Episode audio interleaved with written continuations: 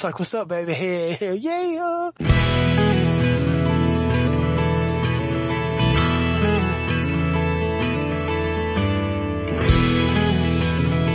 Hello and welcome to JudgeCast. This is episode number 55. I haven't always been saying the episode number, but I am now. With me, as always, my two gracious, beautiful, lovely co-hosts. Up first, Jess Dunks. Say hello, Jess. Hello, my name is Jess.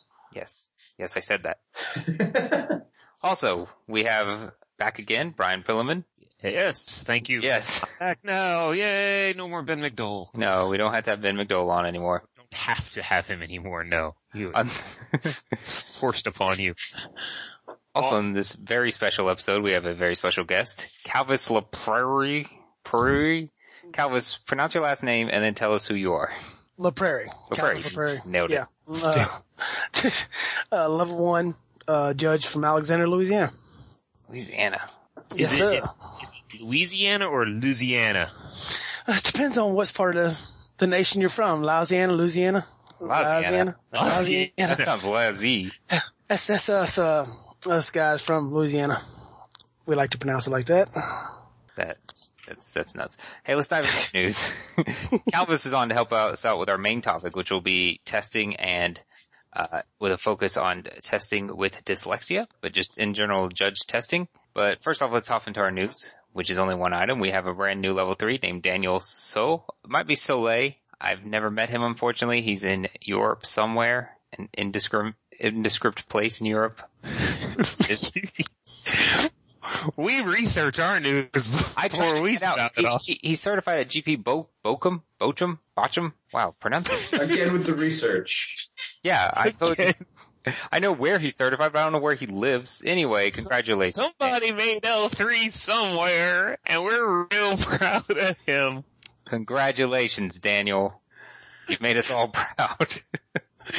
Well, us proud. Apparently CJ couldn't be bothered to look up where you're from. Where am I going to go? The Judge Center? Oh, that would have made a lot of sense, actually. I should have done that. Yeah, would have made. Oh well. sense. All right, let's dive on in to testing techniques. So what what exactly are we going to try to go over here? Somebody tell me. Well, there's there are a lot of the, one of the ways that you be actually the way uh, one of the things you have to do to become an L1 or an L2 is you have to take a test. And one of the things that you can do to better your skills are take practice tests online. And so taking tests is a big part of becoming a judge. I mean, there you, you do the studying, you do the learning, and then you take the tests to prove what you know. So it's a pretty big deal. Well, there's certain things that you can do to help you uh, uh, succeed in that test above and above the means of mere ordinary mortals. All right, tell us some. There are a number of things you can do to take a test well. The I first thing is just knowing how the test is formatted. You know, the, knowing that it's a multiple choice test and, and how uh, how the questions worded. And the best way you can do that is just by taking the time ahead of time to take some practice tests uh, and figuring out how those questions are worded and the answers are worded. Because a lot of times there will be a, a yes or no question with an explanation, and you say yes, but you get the wrong explanation, and the question is still wrong. Uh, also knowing the A and N naming scheme in there is, is important. And I bring this up because I didn't know this for the longest time. Mhm. Uh, it, whenever a player's name starts with A, they're the active player in the question. And if their name starts with N, they're the non-active player in the question. So you might see names that are really weird looking, like, you know, Artemis and Nicodemus. It's Or, always uh, Nicodemus. Always are- Nicodemus. Are, are in a game. Well, you know that Artemis is the, the active player and Nicodemus is the non-active player. And I- so I didn't know this until I had already passed my L2 exam, and the guy who passed me sits down with an, uh, an L0 to give him an L1 test and explains this, and I went, that would have been so much easier. It it is one of those things that if you're not told it, you might not notice it and just think that we have this propensity to to name people Nebuchadnezzar and Nancy and Nick and Nate.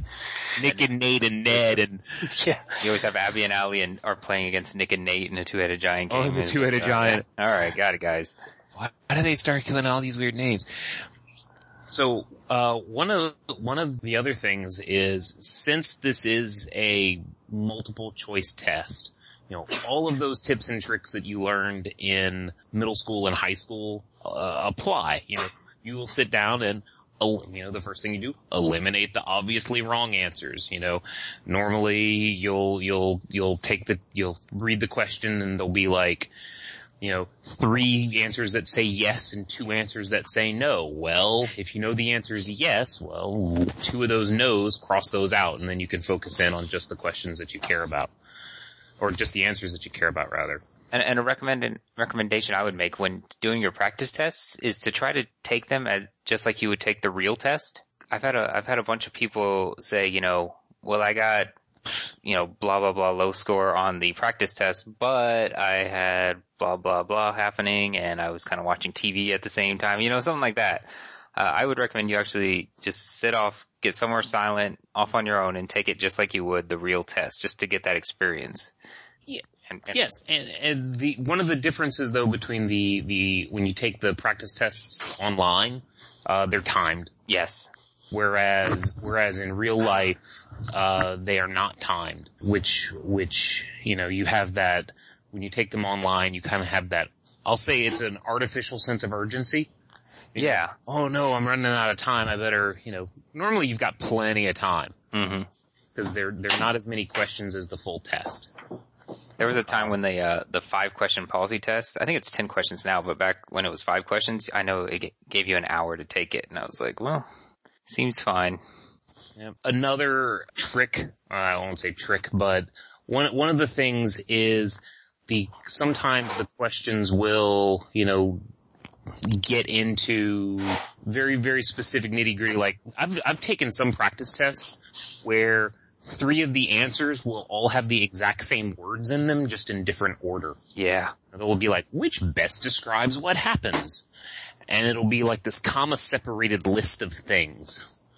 So one of the, one of the things when you do run into questions like that is sit down and identify where the differences are in the questions you know, or sorry, in the answers, you know, okay, A and B are the exact same except for this thing, which is it?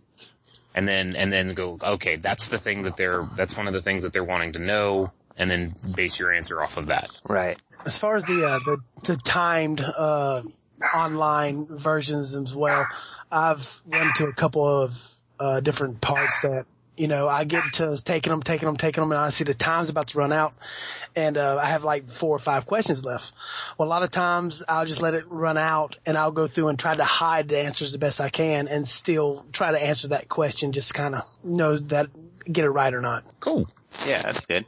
Cool. That uh, that helps with the learning because the the the answer. I mean, when you're taking a practice test, it gives you the answer and the explanation anyway. So you know, there's well, there's really no benefit for practice tests. There's really no benefit in guessing, just making wild guesses. Right. Right. You, you go through them and you, you know you figure that out. you're like, hey, you know, that's that's what it is. And I like the uh, the actual explanation they give you at the bottom because it actually says, hey, you you got this wrong. This is why you got it wrong. It kind of helps should, everything out.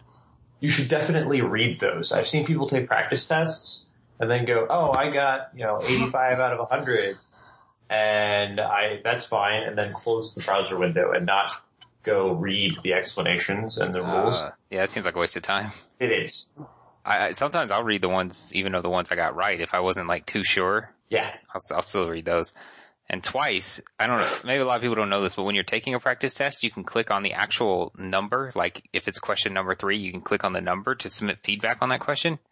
Uh, if you absolutely believe the question was wrong, which I have done twice, you can submit feedback and then someone will get back to you and then tell you how you were wrong and then you feel kind of dumb, which has happened to me twice. Makes you feel better about life. Yeah. they're, they're always over there. Uh, you know, another simple tip here for test taking is, uh, just to read the cards, of course. RTFC? Yeah. I had, I had a question once without going into too many details because you can't share question details, but I know it was, it was gave me some crazy situation and it was like, which of the following creatures can block? And there was one creature where it just straight up said, this creature cannot block, but I just totally missed that while looking at the entire rest of the situation. So I missed that question. Well, on, um, on written tests, that's one thing that I really like to do is highlight, circle, make an arrow to some something to let you know, hey, there's something going on here. You need to pay attention to this as you're reading out the answers or reading the rest of the question. Yeah, that's good. I, I haven't done that. But that makes It's- sense. Like just kind of mark in some way the stuff you need to pay attention to. Yeah, it's like, okay, you know, this creature's got protection from such and such. Well, you know, make some kind of underline it, circle it. It's got protection from what? Well, it's got protection from this. You read through the question, hey, he can't do that because he's got protection from it. There you go. Good, good.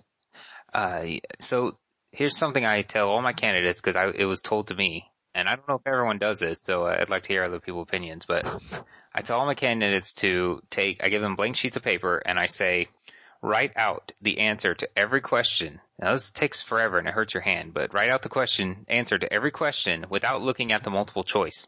Then you go back over the test and you see if the answer you wrote out, what you believed the answer was, matches something on the multiple choice. I, I have found that that helps me avoid mistakes because if I'm just way off, then I must have misunderstood the question something or, or I just really, really don't understand that topic. But yeah, That's that's That- that's actually good. That's, I like that. That's, That is a really good way to, uh, to do that. It is a very time consuming way. yeah.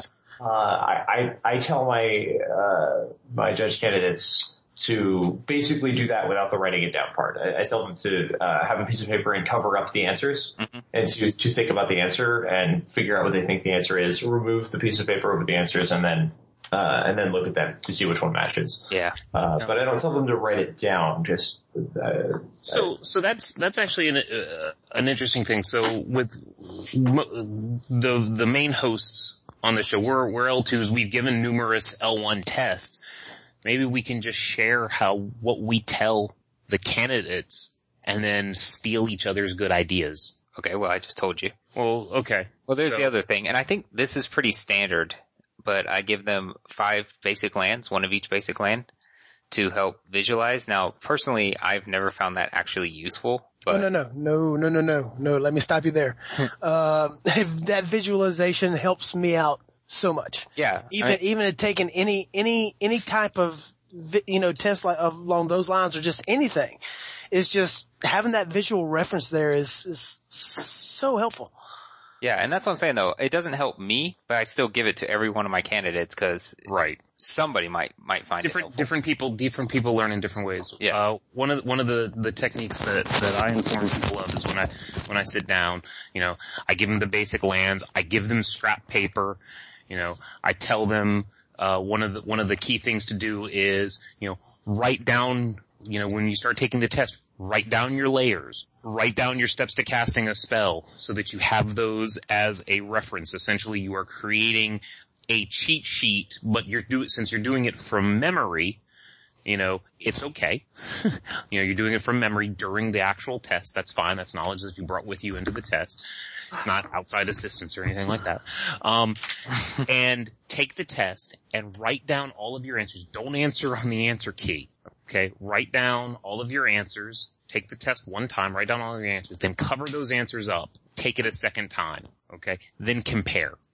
Okay. This is, this is overkill yeah, uh, I think, but it, it, it's, it does help. Take it a second time. If your answers are the same, great. That's the answer. Put that on the answer key. Uh, if they're not, figure out why not. And then, and then, uh, put the answer accordingly. Taking care not to miss a number. Like if you start filling in this one's one, two, three, five, six, and all of your answers are shifted by one.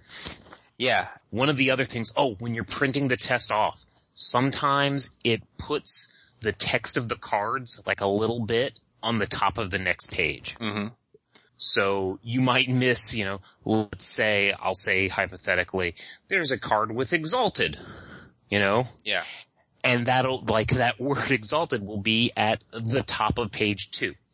And that's the only, that's the only card text that's at the top of page two. You might miss that. So be sure to look. yeah. Although You know, if you're if- if you're someone printing the test, you should use. I've only found Safari version four to work, and it won't cut cards off if you do it that way.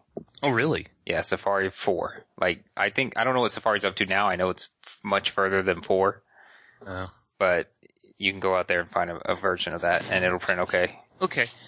So, so these are all things that, that we tell, that we tell, uh, normal, uh, uh, or, or when we're, when we're just giving a, a an L1 test out. Um, however, there are some additional test taking strategies for people that might have difficulty taking tests, right? Yes. Uh, and that's, and that's, uh, that's one of the, one of the reasons why we wanted to bring Calvis on. Uh, he was referred to us by Tasha Jameson, uh, through Kevin Benzwanger as someone who has developed some very good test taking capability or test taking strategies uh, to deal with his particular situation. So Calvis, what Yes. you got? Yeah, what what do you what have you done in the past, Calvis? Well, um, one thing I'm sure nobody knows that uh, I have dyslexia. Actually, have it. It's um, it's been tough. Basically, taking you know just taking tests and stuff like that. Even through school, it was it was really hard. Uh, but I had to work out different ways to to cope with it and to take different tests. So I've kind of implanted, you know, imparted them into taking these tests for uh, judges and. uh yeah, it's worked out pretty good. Uh, one of the things that I touched on earlier was uh, the highlighting things, uh, circling things. You know, just kind of to let you, you know, make your mind say, "Hey, there's something here. You got to pay attention to it." Another thing is those cards that you hand out, the lands and everything. I like to um, cover up a lot of the stuff like the like the the cards itself, how it prints on the um, actual test. That cover that up and just just kind of read everything. You know, just kind of soak it in and then look at the cards, uh, see what the cards do. And it, it's kind of a time consuming deal, but it, it kind of helps everything sink in, especially what a person is with my, uh, my disability.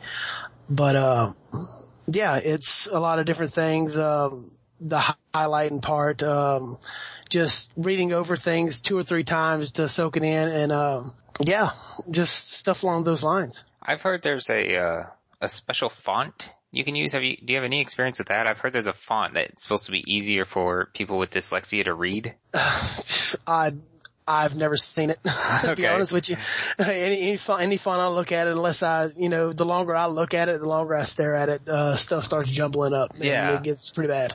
Yeah, I, I couldn't understand why a font would be helpful at all. Yeah, It's- I've, it's I've something- across. We have a we have a judge, an L an L zero who's studying to become a judge uh, here in Florida who uh, has dyslexia, and what Sean Catanese actually, I think he wrote a, a brief article on the wiki. And he he says that there's a font that he's had limited or he's had some success out in California with, and we we got the font and we we we gave it to the individual who said that it did it did help uh, uh, uh, measurably. Uh, I think it like I looked at it and it seems like it makes the the words a little uh, a little squatter. I guess is probably the best way to describe it. Yeah, the the the width between uh words, um, letters and words helps a lot because it lets you distinguish what's going on in that word. The tighter stuff is, or the smaller, or um, basically the the tighter the font is, stuff starts getting jumbled with a person with dyslexia. You know, kind of the not necessarily the bigger, but the the further it is spread out, it, it, it helps a lot, and then you can actually uh, go through it and decipher what's going on. Yeah, I'm trying to get the the name of the the name of the font. So let me let me ask this. Uh, just for from a purpose of learning, okay, so the test taking is, you know, the the the activity that you do that shows that you have learned the necessary material. But even getting to that point, I mean, being a judge, uh, being a judge involves a lot of a lot of reading. So, Well, what are uh, what are some I- what are some things you do to to help study the rules? Well, Adobe uh, Acrobat Reader's got this beautiful thing called uh, you know uh, text to speech, and I when I was trying to learn the comprehensive rules, I must have listened to that thing seven times. Now it's boring. God, it's boring, but uh, you you print. I printed what I did personally. I printed it out, and as it was reading it to me, I'd follow along and just try to comprehend as much as I could. If there's some stuff I missed, I just wouldn't worry about it. Went back to it, went on through it again. videos. Videos has helped me out a lot. Uh, anybody with, uh, any kind of, well, let me, let me rephrase that. Any, not anybody, a lot of people, it, like you said earlier, they learn different. People, everybody learns different. I think that, uh, a person with a, um, a learning disability, they visualize a lot better than they do read. So videos help me out a lot. What what kind of videos? Like where? The uh yeah, I was, I was actually I was bringing it up. I'm sorry about that. Um, no, right. Um, Magic the Judging, Okay. uh, hosted by Paul uh, Paul Smith guy. Yeah, we that we've mentioned that. that one helped me a lot. I like that one. Um, what about let's see here. podcasts? Any? Pod, yeah, I, I listen to y'all every once in a while. No, All right. Just shout out Every there, like, once- what's up? Every once in a while. Well, Any, any other podcasts? uh, no. There you go. Excellent. The answer we wanted to hear.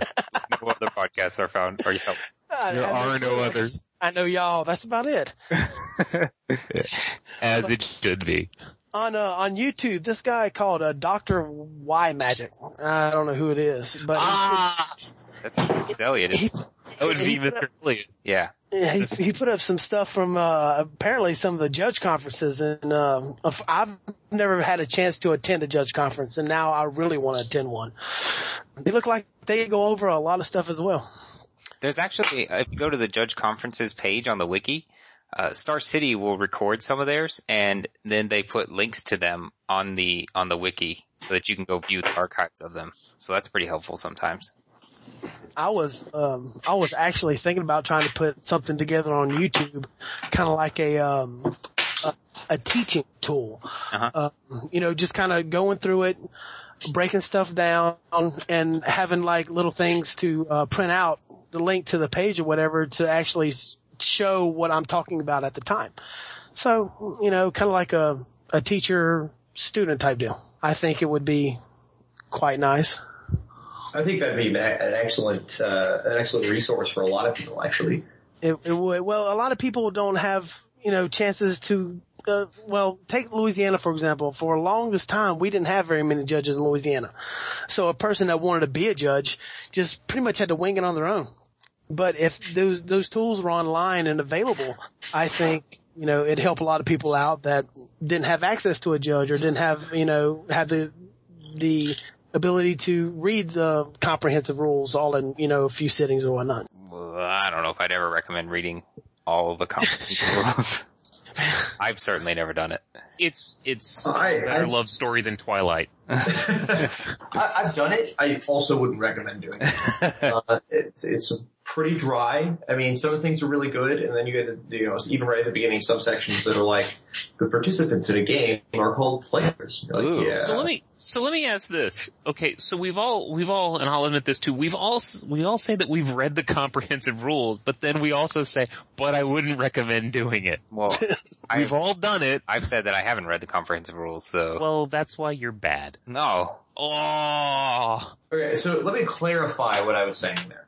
Um, I think it's very important to read certain sections of the comprehensive rules, and I, I think it's good to look up anything that you need to understand better. But I think reading it from cover to cover is going to be less productive because you're going to get significantly less out of it. Yeah. Uh, because you're going to get bored halfway through, or even just part of the way through. You're going to be reading a bunch of stuff that doesn't matter, and then when you get to the stuff that does matter, you won't be able to to to uh, assimilate that information properly. you're gonna read the rule that tells you where you can locate FNMs at.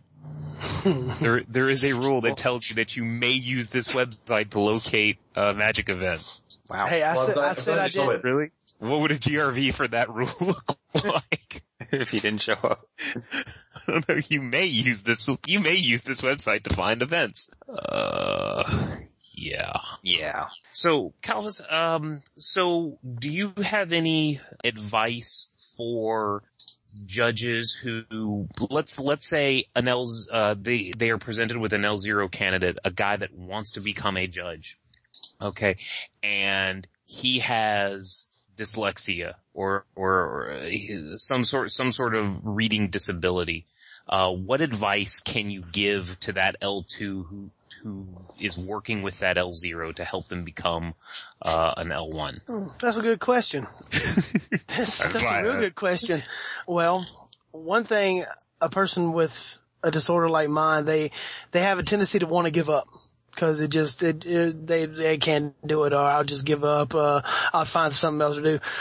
I would tell the L2 to, to, to keep on him, basically, to keep him motivated, to keep him, you know, uh, keep the incitement into it, you know, keep him wanting to do it versus then, you know, okay, well, this is what you need to do, then do it. Uh, be more active with him. Uh, take him to tournaments or, you know, show him what's going on. Uh, if he, if you see him, if you see him struggling in a certain spot, sit down, help him with it, you know, um, that's one of the, that's about the only thing I could really, advice I can give to that because is, is when it comes to dyslexia and things along those lines, just a reading disorder, the person's got to want to do it before he actually does it. Well, that's, I mean, that's good advice because part, part of the point of this show is, uh, not just to help judges with dyslexia, but also to help those testing judges with dyslexia because, you know, I, I, I have no idea. I don't, you know, I, I wouldn't know where to begin. I don't even, I don't know Right. is what I'm saying.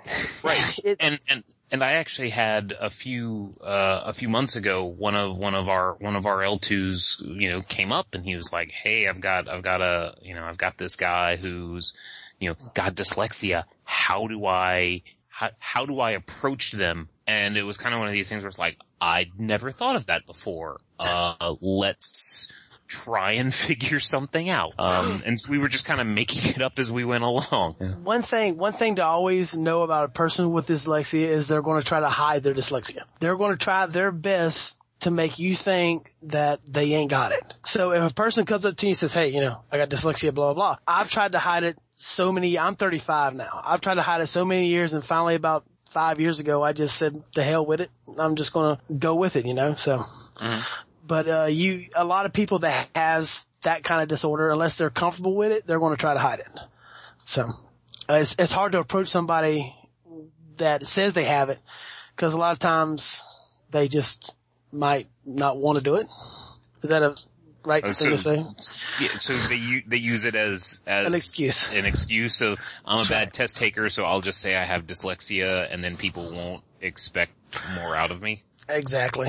Exactly. You, you run, you run across that a lot and it's, it's, sometimes it's bad, uh, but it makes it bad for the people that actually have dyslexia and be like, you know, well, I run across this before, you're just lazy, you don't want to do it. No, I've really got it. You know, it just, it just makes it bad on everybody. Yeah, that's really tough, though. I mean, I I gotta say that if someone comes up to you and tells you that you they have dyslexia, you g- you you gotta take them at that. I mean, you can't. Right. No, uh, you're lying. You know, that's, that's kind of like, you know, uh, whenever I become level two, be like, I got dyslexia. Okay, well I do too. Then he'd be like, damn, I ain't gonna get away with it there. Be like, no, you're not. you know?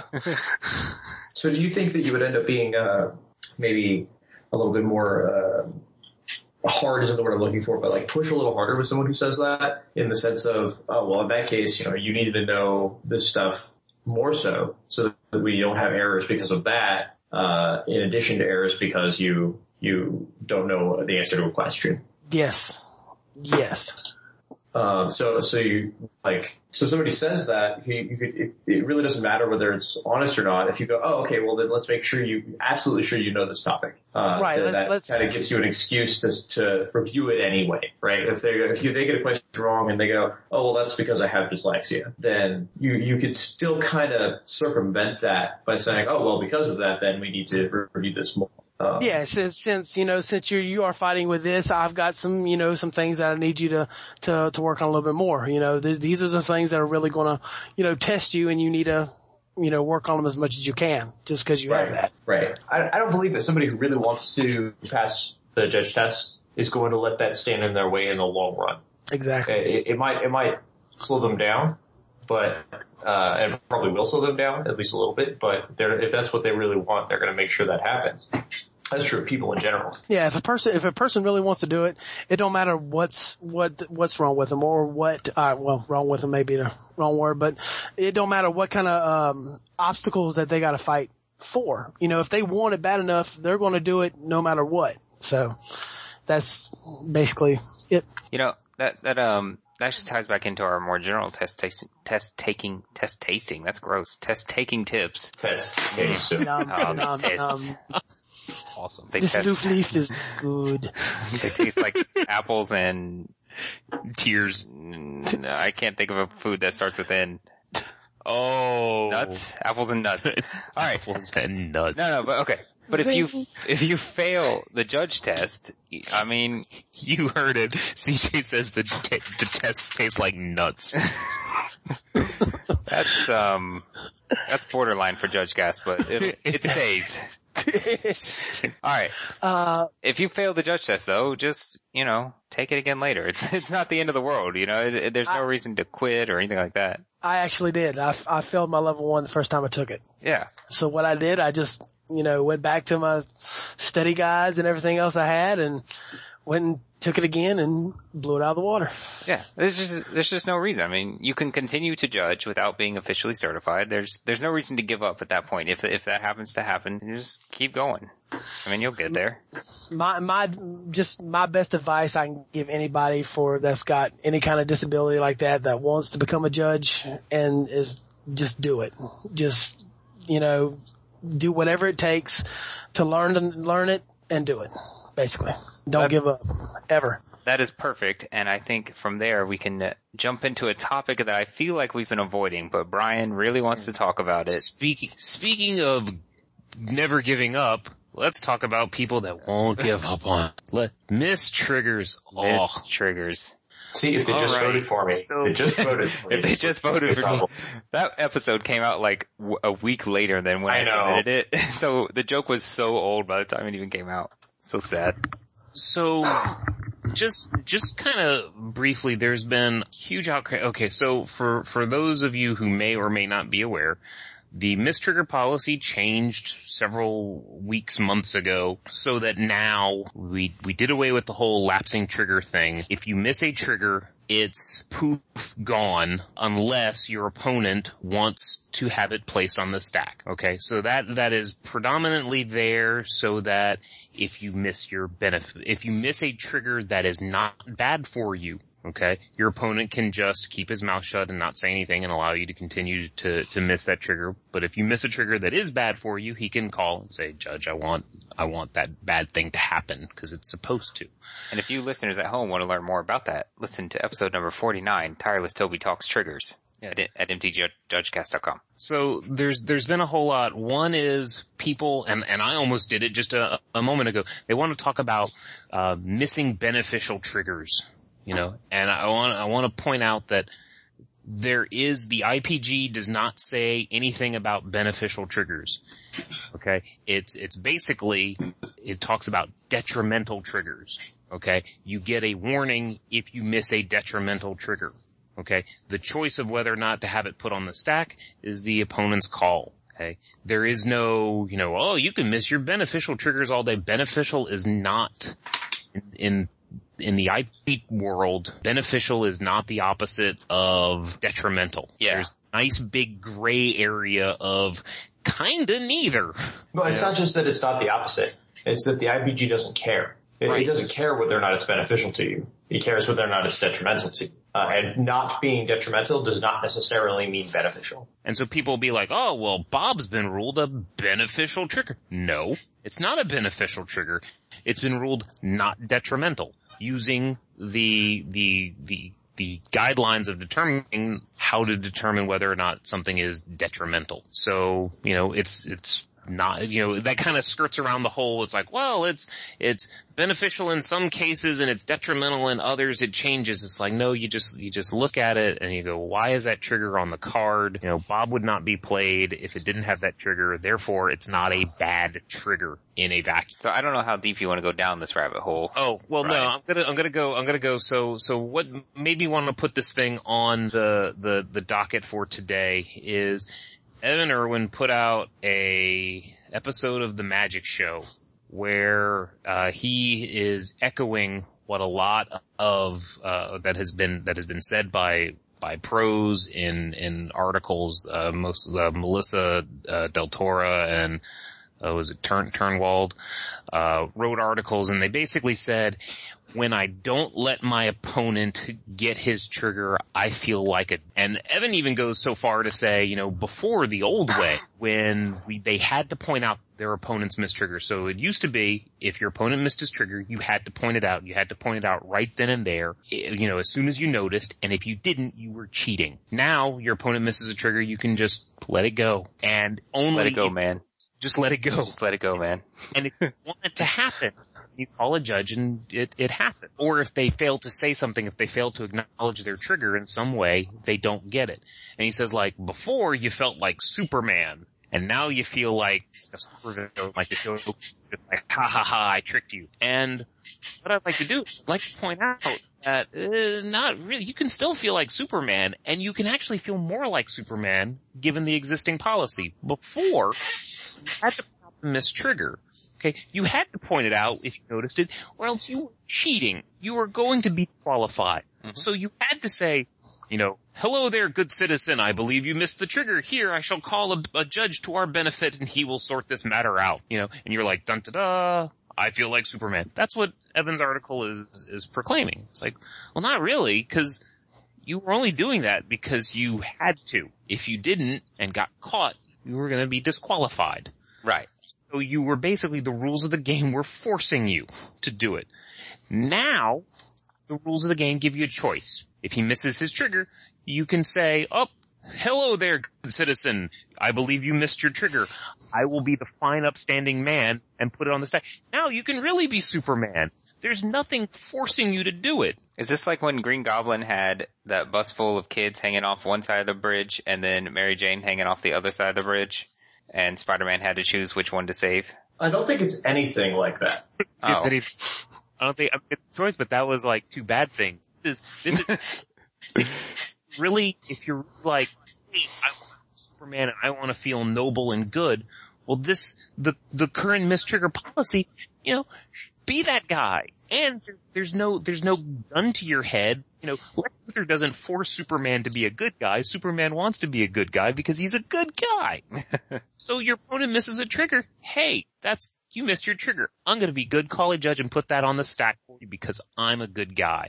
But instead, the people, they wanna, they wanna like, no, well, you know, I don't wanna be, I wanna win more than I wanna be a good guy, so I'm just gonna not say anything and take advantage of the fact that he missed something and the rules let me and then I feel bad about it, but not bad enough to stop, you know? And it's, it's sort of like, in, in, in my opinion, it's, well, they liked it better when the rules made them do something, Mhm. and, you know, and, and they could, they could, you know, well, I, I have to do it. It's the, the rules are making me. Now the rules are letting them do something, and they're doing it, and they're like, oh, eh, Mm. eh. Shenanigans. I feel I feel like a jerk because I did the thing that they let me do. I could do some could do something to not feel like a jerk, but then that puts me at a strategic disadvantage and there's money on the line, so I'm gonna be a jerk and you guys have to fix it so that I don't feel like a jerk. I still want to win though. so, right. if we're going to talk about this topic though, I do want to mention one thing that's been bugging me What's that? is, um, you know, your opponent doesn't have to announce their trigger. They just have to be aware of, they just have to be aware That of is their trigger. actually that is actually not true. They have to demonstrate awareness. Yeah, they have to demonstrate awareness. Yeah. They they can't go, oh well, I knew about it, I just didn't say anything. Right, right. But they don't have to announce it. And what I mean by that is, is there's been that Pyreheart Wolf example that's been going around. Sure. It- the non-visual triggers are the are the biggies like Exalted and Pyreheart Wolf and that kind of thing. Yeah. So the big example that's going around the internet right now is, is if I attack with a Pyreheart Wolf and you say you're only going to block with one creature and I say, hey, shouldn't you have to block with two creatures? That to me says that I was aware and I am demonstrating awareness of my trigger. Right. So if if you attack, if you attack and I go block with this dude and you go, uh, that needs to be two, Yeah. then then you have demonstrated you are fine. If uh if if you attack and I go block with this dude and you go, okay, uh, oh hey wait, Yeah. that's no, that's that's missed. Uh, exalted is another. I mean, I, I guess this all this all comes down to the the things that are non-visual, and the the non-visual triggers because people a lot of people are like, oh well, hey, you know, we used to not have to say anything, and they just happened. So Yeah. why can't that be the way now? I mean, they're supposed to happen anyway. Well, the well the the counter to that is all right. So if I if if I attack with an exalted guy, okay, let's say for example, let's let's just play pretend for a second and say that that they happen, okay. So I attack with my exalted guy, okay, and I don't say anything, okay. It's a it's a three three. It's a it's a two two with exalted, so it's really a three three. So I go swing with my two two. Exalted trigger resolves. Nobody says anything. Nobody acknowledges anything, and I block with uh with my two two, okay, and I go okay. They trade. You go no. I think I mixed up which one of us is attacking and which one's blocking. I, think I, I think I became both of them in that example. This is why you, But- Abby, and Nathan. Yeah, okay, A so and N. A and N. yeah, A and N. So A attacks with a two-two guy with exalted, becomes three-three. N blocks with a two-two, and N's like, hey, they both they both trade. And A's like, oh no no, this trigger resolved. And N is like, yeah, but you didn't announce your trigger, and you know I don't, and so you missed it. And he's like, oh no, you see, there's this subset of triggers that I don't have to announce. I don't have to say. And it's like, oh well, I'm I'm confused. We now have lists of triggers that do automatically happen and triggers that don't automatically happen, and it it, it it'll create more confusion. So Mhm. just for consistency's sake, just just say everything Yeah, just say everything.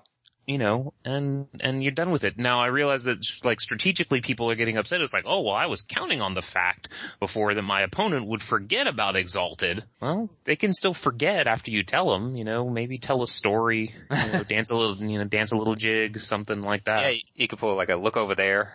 Yeah. Uh, he's got Exalted. What was that? Superman and the Joker. We're fighting it out. Well, that's all I wanted to say about triggers. Do you have more? No. Yeah, I didn't. We we even avoided this last last episode, but we talked. So one about it. thing, I want to mention one thing that, that Toby brought up about mistriggers, uh, Yeah. since we're on the topic, uh, is that out of order sequencing is something we're going to have to be dealing with a lot with this new policy. Right. Um, so uh, an example is uh, of an out of order sequence that happened to me this last weekend at the SCG Invitational. Uh, is a player has uh, a creature with Rancor in play, and uh, his he blocks a guy, and this creature with Rancor dies. And so he puts the creature in the graveyard, and the Rancor is still on the battlefield. He goes after combat, uh, or sorry, he attacks with it and it dies. He goes after combat and he casts a creature and sets it on top of the Rancor. And the opponent calls a judge, and this judge he never said anything about his Rancor trigger. And it's clear that he was out of order sequencing his just playing the Rancor again Mhm. from the way he tapped his mana. Uh, this is sufficient demonstrating demonstration of awareness, and it falls classically into how we deal with with out of order sequencing with everything else. Um, and uh, this was actually something that came up and, and was ruled one way and, and appealed, and, and the appeal was was uh, the, the the end result being yes, you have a guy with a rancor on it. Right. Yeah. Um, and and we'll Toby's written two really good articles about this ever since it all became a thing, and so we'll post those in the show notes. So that's exciting. Awesome. Awesome. Hey, Sweet. Hey. let's do some emails. All right. Calvis, I ain't got no Oh. emails. as the guest on this show, we expect all guests to say, let's let's let's make it consistent right now, guys. Is it mailbag or mail time? I don't Mail, care. mail, mail time. Mail time. You you have to say drag it out. you have to say mail time in a loud, obnoxious voice. Please, sir, do it now. Mail time. Yes, I love it. Ben McDowell's all, oh, I don't know, do I have to? I'm Ben McDowell. Calvis just jumps into it. What's up? Here. That was that was actually on the on the episode of Judge Cast that we recorded last year, the the Florida edition that never got published. There was a whole lot of uh I'm not doing this this this cutesy uh radio shtick thing that you want to do. I'm like, no, Ben, this is this is what you do to you know make things entertaining. Yeah, that's not me. I'm just gonna be gruff and serious. Well, screws, go have your eggnog and shut up. Wow. Attacking the level threes, finally. Somebody Cal- said it. Calvis, I heart you. You I, I know scared of nobody. Alright. I'm not scared. you will be when you meet him. Alright. Probably will. Our first email comes from Jake Jones. He has a couple of questions.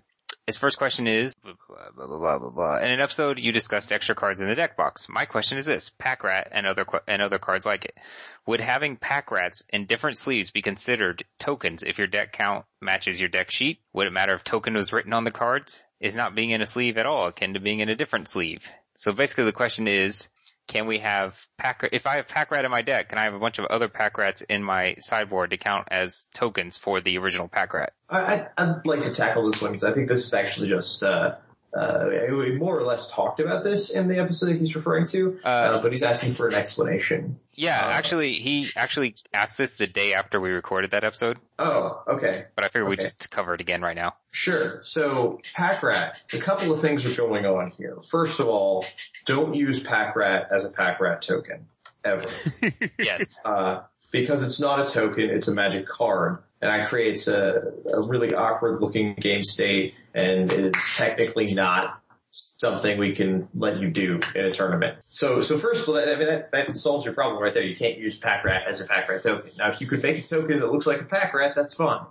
But if it's actually the magic card pack rat, don't use it. To answer the second part of your question, if it's a magic card with your sideboard, it could be played in the format. It doesn't matter what kind of sleeve it's in. Uh, you, you shouldn't have it there. Uh, if you're presenting your sideboard and storing that in your deck, that's one thing. I'm sorry, your deck box, that's one thing. But if it is stored with your sideboard during your match, uh, you could end up getting yourself into uh, a, a world of problems with game losses. So please don't do that either. And I think that answers all of these questions here uh, pretty pretty Yeah. sufficiently. One, Uh, one, what- one thing, um, the, the sleeves actually in, I guess, if it's the, the only time you can, it, you, you can have for double face cards or, uh, dual sided, dual, double face cards, dual face cards, you can put like an extra four copies of like the night side of whatever in with your sideboard, but they have to be in different sleeves. The same thing with uh, the promo card that you receive at like a GP if it's something that's conceivably playable.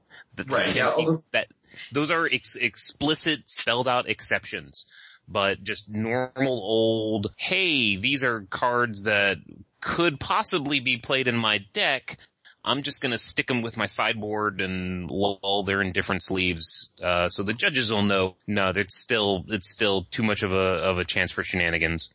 So that's this is all something we we talked about I think on our last episode. Uh, and yeah, if you, listen to that, read the IPG about uh, marked cards. If you're if you have a question about that and deck deckless problems, those two things. Marked cards not so much, but you, when you talk about DFCs, I I want to bring that up. And that's all going to be, you know, pretty clear as to what you can and can't do. I understand people wanting to use pack rat as a pack rat token. That's cute. Don't do it. It'd just be so easy to just like throw that thing in your graveyard too, you know, and just shuffle it. Yes. deck. Like it's, it's just trouble. Just don't do that. All right. What was his second question? His, his second question is like more of a templating question, so I'll just cover it real quick, just because it's not really a judge question, but uh, he's asking about the wording on Howling Mine, which Howling Mine reads at the beginning of each player's draw step. If Howling Mine is untapped, that player draws an additional card. He was wondering why is the word additional in there? Like it's technically not necessary to have the word additional there, right? If it just said at the beginning of your upkeep, draw a card, or at the beginning of your drop step, draw a card, the card would still work. But I think that's just a little bit of a templating thing. I think part of the reason is, and, and Jake brings this up, is that if I had a card, if I'm a new player and I have a card that says at the beginning of each player's draw step, draw a card, I'd be like, well, duh. yeah, duh. I'm already doing this. What does this card do? I, Yeah. I, I could find that confusing. Like I, I legitimately used to believe you had to cast the card named sacrifice to sacrifice a creature. Or, or maybe if it, if it is tapped, then I don't get to draw my card at all. Yeah. So they just throw additional on there. Just like um there's a there's a newer card, Grave Betrayal, and among a bunch of things it does, it brings a creature back from the graveyard with an additional plus one plus one counter on it. And I think the reason it says additional there is because if you're bringing back someone with Unleash, you know, it could just say with a plus one plus one counter and it would still work with Unleash, but it kind of tells players just a little bit of the rules there. Some, sometimes, sometimes cards have, we'll say, unnecessary text on it just for the point of clarity. Like, if you look at all of the allies from Zendikar, okay, they say, uh, something along the lines of whenever, you know, this card or another ally comes into play, do X. Well, you could have, from a rule standpoint, you could have just said whenever an ally comes into play, do X. But from a new player perspective, uh, it actually helps them go like, oh, I get it for this guy too. hmm So, you know, it does, it, it doesn't cost anything, or I mean, it does cost a little bit, but you're gaining a whole lot more clarity for the people who are just learning the rules. I, I kind of, I kind of the additional, and in addition, it's kind of like, um, you know, you got something else going, you got something going on here, but there's something else going to happen as well. Kind of like the Howling Mine deal. You're going to draw your card, but hey, guess what? Howling Mine lets you draw another one in addition to the one Yeah. you, you're going to draw during that step already. Yeah, exactly. And that's mostly just for newer players. All right, Calvin. So I think I'm going to throw this next question at you. Uh-uh. Because I think we've, I think each one of us individually have answered this question on this show at some point. So let's go ahead and answer it again. No habla one- inglés. This one's from Connor from MA, which is Massachusetts. Mm. Yes, right? Yeah, I think so. All right. His first question is, if Andrew controls a young wolf with a plus one plus one counter on it, so young wolf is just a one one undying, Okay. and Norm blocks uh, the young wolf with the glistener elf. Glistener elf is just a one one infect. Can the young wolf now undie? If it were to die later in the turn, could it come back? Could it come back because, uh, see, it's undying, so it's plus one plus one. Mhm. Alright, so I got the counter on and you blocked with a, a infect creatures is one one. Yep. Uh, yeah, it could come back because the, un, the, uh, the minus, the minus counter and the plus counter would, uh, negate each other out and, uh, he would have no counters on him. So Yeah. if he died later on, he'd come back. Yep. So then naturally he goes from there to ask the other question. So same young wolves with the plus one plus one counter. Okay. It attacks and it's blocked by Phyrexian Crusader, who is a two-two with infect. So now he's actually dealing two damage to the young wolf. Is the young wolf going to come back in this situation? Um, no. Because, uh, state based, when, when state based actions check, uh, they all happen at the same time. Mhm. So whenever he goes to the graveyard, he's gonna, he's gonna have a plus counter on it and negative counters as well. Uh, so the last known information says, hey, you had both on you, so no, you don't come back. Perfect. Cool. Love Woohoo. it. Answer the question. Yay!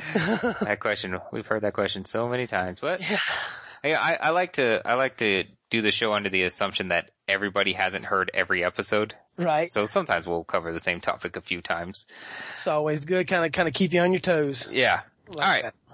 So the next question comes from Sean. He re- he says, uh, it is game two and we are playing a black-red mirror match in standard. My opponent is on the play and casts Gravecrawler. Uh, that's what, that 2-1 you can cast from the graveyard or something. Uh-huh.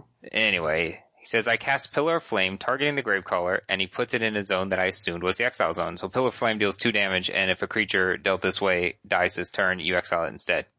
Would die this turn. So he has no cards in his graveyard yet, so it's kind of a little ambiguous about what exile zone is actually. On his turn two, he casts a second Gravecrawler from his hand and then tries to cast the Gravecrawler from his quote unquote graveyard, but he didn't actually stay this from his graveyard. I informed him that the Gravecrawler is exiled and he says, oh yeah, I forgot. So, the question here is, well, the question he asks is, if a judge was called, would he have been able to cast the Gravecrawler because of a missed trigger? So the first thing that jumps out there is there's no triggers involved anywhere on any of these cards. Uh, Pillar of Flame is a replacement effect. It replaces going to the graveyard with exile when a creature dies.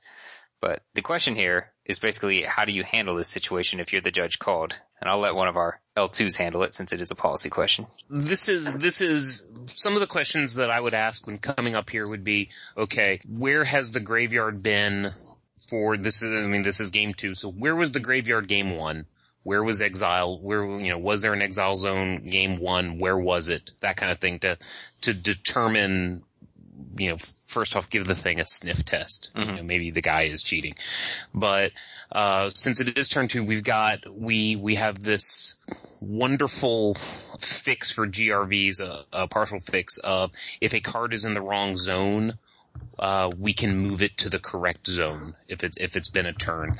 So we can just omni omni omni. It's in it's in uh it's in exile uh, as the partial fix for the the game rule violation. Yeah. Or we could back up. We're probably not Yeah, for something like this. this is such a simple situation that, you know, just put it back, whatever.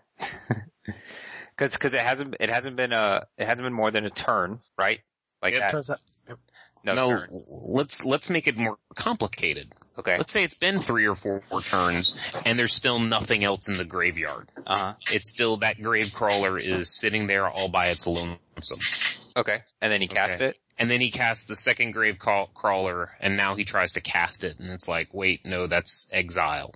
See, at that point, I would say it's pretty tough to say whether it was in the exile zone or the graveyard. And until anything else happens to say one way or the other, I'm just willing to say that it was always in the exile zone. well, I might be, you know, kind of crazy here, but I'd, I'd ask like, okay, how did he die? You know, what, how did he get to the graveyard or how did he get exiled? Yeah, I'm assuming Uh, since we're being Pillar Flame, you know. Pillar of Flame, okay, then he's exiled. You know, there's and not a whole lot. You know, spell resolved. He got exiled. You just put him in the wrong zone. That's what I do. But hey, what do I know? I just feel like nothing's gone wrong until either another card that was meant to go to the graveyard goes on top of it, or uh, he tries to cast it. Right. I think up until that point, nothing has gone wrong. So there's a, a clear. I'm sorry. Go ahead. No, I was going to say I was going to actually prompt you, and then you started talking. So Um, I, I think It all works well. clear Miscommunication here. So we have one player who thought, "Hey, this is in the exile zone," and one player thought, "Hey, this is in the graveyard." Right. Mhm. Um, so, uh, and if we jump three or four turns into the future here, then, then we have the issue where uh, th- this miscommunication has continued to be a problem. I, I, I mean, I'm going to look at the player with the Grave Crawler and say, do you, you know, has anyone played Pillar of Flame against you before? Because my fir- first thought here is that somebody, something shady is going on, honestly. And I know that the scenario probably assumes that it's not, Right. but, but my first thought as a judge coming up on this situation is in a standard format, you or Gravecrawler will get Pillar of Flame quite frequently. Uh, why is it that you thought you could get away with this? But assuming that, that we don't have a situation where he's cheating and this player just didn't realize for whatever reason or just made the mistake, really what I think happened here, especially for three or four turns later, is he probably did exile it. And then he forgot what killed it. And it's the only thing sitting over here in the stack. That, so he assumes it's the graveyard. Hmm And, and so I'm, I'm gonna go with, I'm gonna go with saying that that card is exile and you can't cast it. So now here's here's a here's a thing. So if we go back to the original scenario where it's on turn two, and he's Ah. going and he's going to cast it, then is the GRV then that he's trying to cast a card in ex from exile, or that the that he put the card in his graveyard? See, I, I'm kind of saying the GRV is, well, I'm kind of saying it just doesn't matter, but it's because it's GRV either way, but I, I would say he's casting it from exile. Yeah, I'm I'm actually now now that now that I pose the question of well, hey, let's let's let's advance a few turns, you know, and realizing that hey, what we're saying the problem is kind of changes Mhm. a little bit, you know, and if it if it happened on the next turn, we're saying hey, well, it's in the graveyard, let's move it to exile. But if it happened like four turns later, and it says well, it was always in exile, um, I, I think one of the one of the key questions would be where was the graveyard in game one?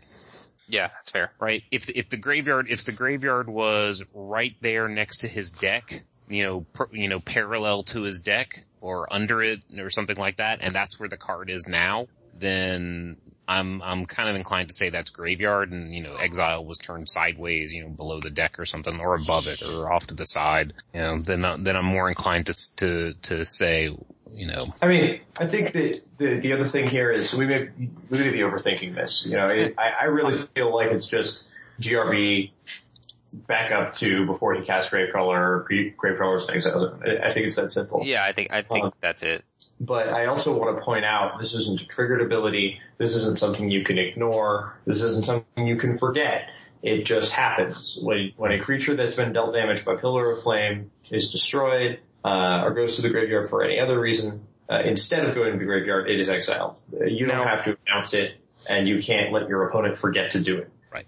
Now, would you, in this case, because we haven't mentioned it, failure to maintain game state on the opponent? I don't believe so. I don't believe so either because he didn't yeah. really have the ability to notice. Exactly. I agree.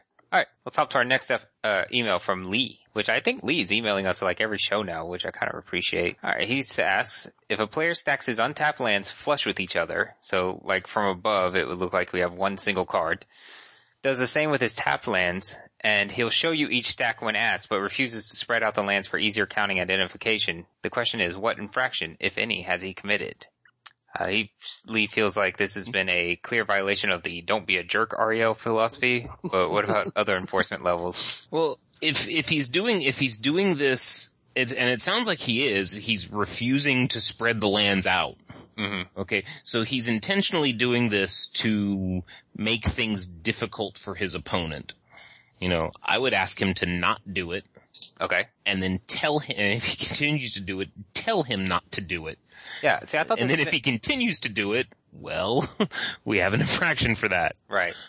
I thought that was an interesting question because strictly speaking, is there anything against the rules to stack your lands like that? I, I don't believe there is. No, but if you're if you are if you are intentionally taking actions to cause confusion, hmm we're we're not going to allow that. Right. Shenanigans. Shenanigans, correct. That's the Boggart shenanigans. that's the four shenanigans in this episode. Come on, So we got lots of shenanigans. fifth. All right. Yeah. So yeah. So there's no there's no infraction up point up front. That's that's kind of the point, right? Like it's it's one of those things where we don't want Right. players to be doing it, but there's nothing against the rules for doing it. And once a judge asks you not to do it, you should probably stop doing it. So you probably just shouldn't be doing it in Uh, the first place. I mean, yeah, like I, I feel like you know if a player asks you, hey, would you play your lands clearly, uh, clearly differentiated from each other? I, I don't think that's an unreasonable request. Yeah. If a player is refusing to do that, then it's like they're trying to obscure that information. And there's a difference between not telling your opponent that information and trying to obscure it. Right. Uh, so the situation does have, you know, if you ask him to show all the lands for a moment so that you can count them or whatever, he will do that. So I don't feel like he's So I mean, I would. So here's what I would. I would handle the situation by asking him why he's stacking his. If he says I'm stacking them way that way, you know, to make it easier for me to tap them or something, then I'm going to ask him, you know, well, doesn't this take extra time if your uh, if your opponent keeps asking you to to display them out? Like it, defeats the purpose of being easier to tap them. Or or how are you tapping a subset of your lands? Are you are you tapping out every turn? Right. You know, Exactly. Because if I've got if I've got my six lands in a stack and now I have to tap three of them, you know, ba- ba- yeah, basically there's really no good reason to be doing it other than actually, and and this isn't even a good reason. I don't want my opponent to be able to tell at a glance what I, I've got. yeah. All right. I think we covered that. I think it's good. Good comments, everyone. Good job. High fives. Yay.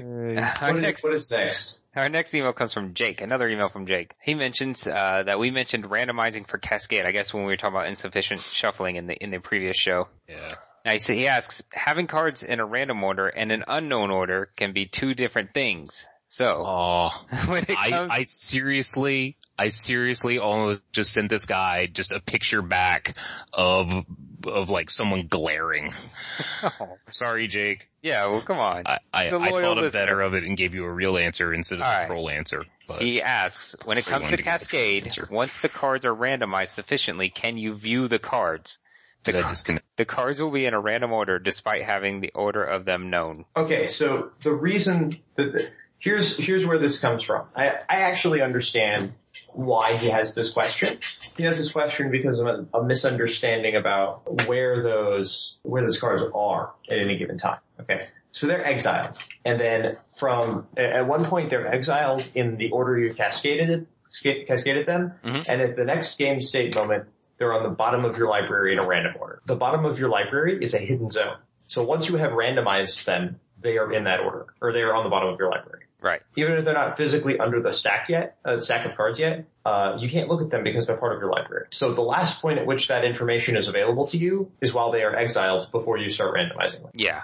Yeah, Uh, exactly. I mean, yeah, that's it. They're in your library. You can't, you can't look at them. so you know, the reason it does not specify that you have them face down or don't know them is because the library is already a hidden zone. It does not have to specify that. Right. All right. I will cover this next email from Will, who has also emailed us before. I was actually writing the response earlier to him. It's actually it's another templating question actually. So, I, but I thought it was kind of interesting. He says that uh, he just saw the IDW Turnabout promo. That's the the promos from the comic books with Dack Fayden. Oh, hold on, yeah, here. Jack Fayden. Dack Fayden. Uh, he says he, oh, let me, basically, effectively, he wants to know why is the Oracle text reading differently than it did before. He says, under the current wording, it specifies that it only taps currently untapped objects or untaps tapped objects. As far as I know, tapping something that tapped or untapping something that's untapped both do effectively nothing. So why would Wizards go out of its way to add that word into the Oracle text? Is there anything I'm missing on this? So let me read the two Oracle texts for Turnabout. Turnabout used to say when it was printed in Urza's Saga, it said tap or untap all artifacts, creatures, or lands target player controls.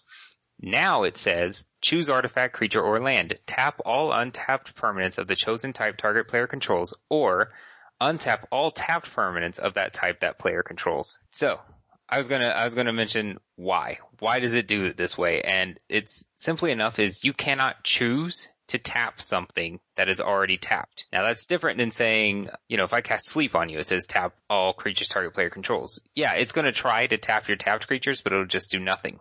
But if I'm presented a choice as to whether or not to choose to tap something or untap it, I cannot choose anything that is already tapped. And I think, Um, I don't think that applies. you don't think that applies here? I don't think that applies here because you're you're the choice that you're making is uh, is choosing artifact, creature, or land, and then you're performing an action on a, a, a subset of the permanents of that type. Yeah. So the difference here is uh, it's just a clarification. Yeah. The, the Yeah. new Oracle text specifies that you cannot both tap and untap. Right? You can't tap these two guys and untap these two guys. Right. Oh yeah. Uh, it's it is. it's also it's also like I think from a clarification standpoint, like let's say you've got a tapped City of Brass already. City of Brass Uh-huh. is you know whenever it becomes whenever it becomes tapped, take a point of damage. So it's already tapped. You've already taken the point of damage, and then I choose to tap all lands. Well, now am I going to take an additional one point of damage from the city, my city of brass becoming tapped again? No, because it, it can't become tapped again when it's already in the tapped state. And this, this, you know, heads that off entirely because I'm tapping all untapped permanents and my city of brass isn't untapped. So, I don't know. Yeah, you guys are right. I wanted to have a fun lesson about tapping and untapping things, but you're right. I was misreading the card. Fine. It's okay. Clarification. That's why. It's okay, CJ. You let me rant about Superman and the Joker. Ooh, Two more emails. We had a lot of emails this week. This We episode. did. Next one comes from Brian, not Paul. Hey! What? He opens it up with mailbag, which we've officially made mail time from now on out. So Brian, remember that. He says, greetings, Judge Cast. Even though I am not through episode 54, just want to say that the portion I heard so far has been valuable information for me and would like to formally request that for future episodes, please include the other sections of the IP. Oh, I'm sure we'll hit all the topics in the IPG eventually. So he's saying he's still having a little bit of issues with the um, IPG, particularly a new trigger policy, but we're not going to get into that. And he does, he has a scenario that came up regarding tournament errors. He has two players, player A and B, we'll say player A and in. We're playing a match in competitive REL with a spectator watching. It becomes that a spectator, it becomes apparent that the spectator is a friend of both players. After what appears to be game one being over, while sideboarding, the spectator comments on player, uh, on plays that player A missed and what he should have done with certain cards and then casually walks away. Neither player calls a judge. What Brian wants to know is, is this outside assistance? And if so, who should receive the penalty? Okay. So, so yes, it is outside assistance. Absolutely, unquestionably. Okay. The spectator has, has committed that. If he is, if he is in the event, um, he gets himself a match loss for, it sounds, it seems like cause he's just watching his next, his next match. If he's not enrolled in the event, you enroll him in the event to give him the match loss and then drop him and you give him a nice, please leave.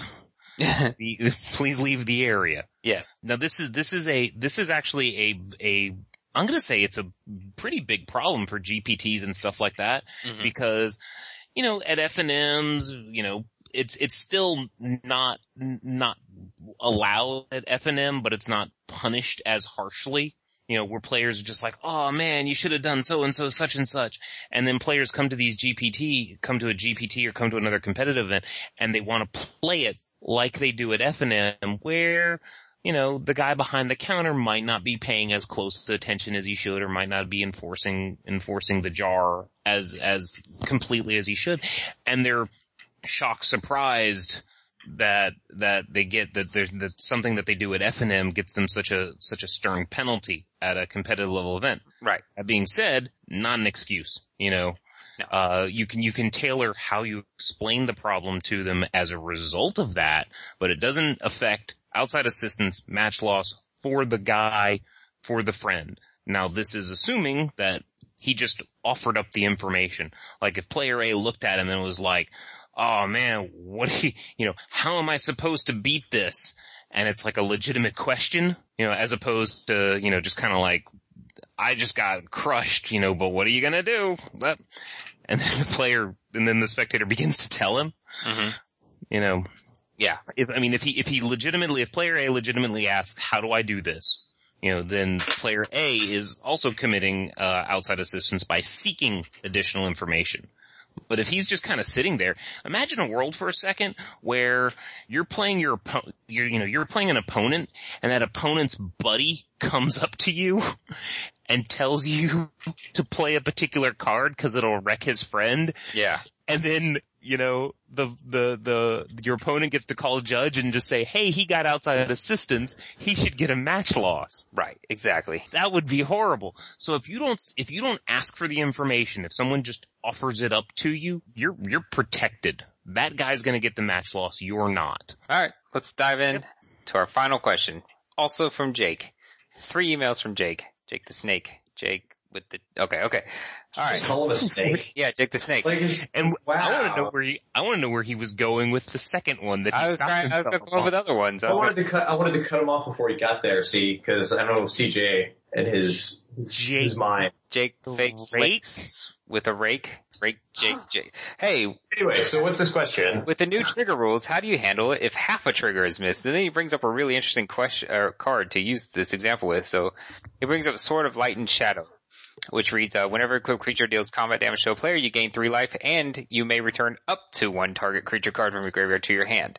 So what's interesting, of course, is that half of this is a may, but half of it is not. So let's go through each situation. Jess. Okay, so there are several possibilities here. If we're assuming that we forget one half of it, first let's assume they forgot to forgot to return the card. Uh, they gave the life, but they forgot to return the card, right? Yep. So, uh, well, that's a may. That's something you may do, and it is apparent that you chose not to. It's not really relevant that you didn't choose a target creature since you chose not to. Now, in the in the second case, which is that you forgot the life gain, but did remember the target creature, or the, the returning the creature, the the life gain is not uh, optional, and you did not forget the triggered ability. You forgot you forgot half of it, and this so this isn't a missed trigger. You just improperly resolved your triggered ability, and we treat this as a game rules violation. And this actually hasn't changed with the new trigger rules. We treat, this exactly the same way we would have before the missed trigger rules, which is that it is a game rules violation. Uh, if it's still possible to back up, we will. Then, uh, if it's not too damaging to the game state, we'll back up. And then, uh,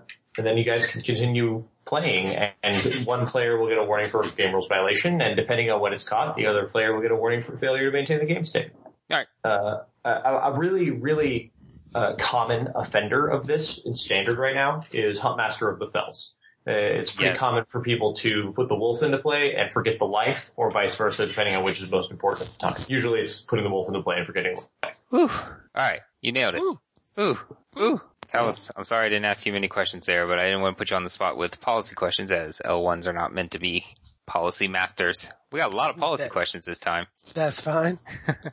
Alright, Calvis, do you, first off, thank you for being on the show. Hey, not a problem. Did you have any, any means that you wanted people to contact you or anything like that? Twitter account, anything? Uh, you can always find me at, uh, Calvus of Prairie at Facebook. Okay. And, um, if anybody ever wants to email me or ask me any questions or just any advice or anything, they can hit me up at, uh, lorddraco1 at gmail.com. Alright, great. And if you want to email JudgeCast, you can email us at judgecast at gmail.com. You can follow us on Twitter at twitter.com slash judgecast and like us on Facebook at facebook.com slash judgecast. And also if you want a quick listing of our episodes, we do have mtgjudgecast.com up and running. One listener did say it wasn't working, but as far as I can tell, it has always worked every time I've went to it. But, but it basically works if, M- if MTG cast is working, you know what I mean? So if MTG cast was down briefly, then so would MTG judge cast, so. Cause that's all it does is redirects there. Ryan and Jess, you guys have anything else you want to add? I do not. Good, me neither. Ryan, did you want to talk about triggers some more? No, rabble, rabble, rabble, rabble. Gun, gun Grumble, triggers. grumble, grumble. Rival, rival, rival. Alright, You got it. everybody out there listening, thank you for listening. Calvis, thank you again for being on. My name is CJ Trader. I keep it fair. Uh, I'm Jess Dunks. I keep it fun. I'm Brian Perlman. I keep it Kryptonian.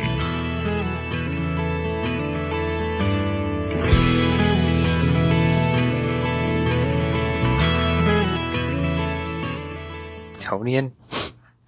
I I don't know, man. It's like making you come up with something every time. I know it's not easy. I know it isn't. When I Which just was, funny because you have like two weeks to think about it, Yeah. right? And you never think about it until about five seconds before you need to say something. I don't, I don't even think of it until it's out of my mouth and I'm like, what did I just say? when I was first on JudgeCast, I spent all that day trying to think of what I was going to say, and then all I came up with was, "I'm CJ Schrader," and I got nothing.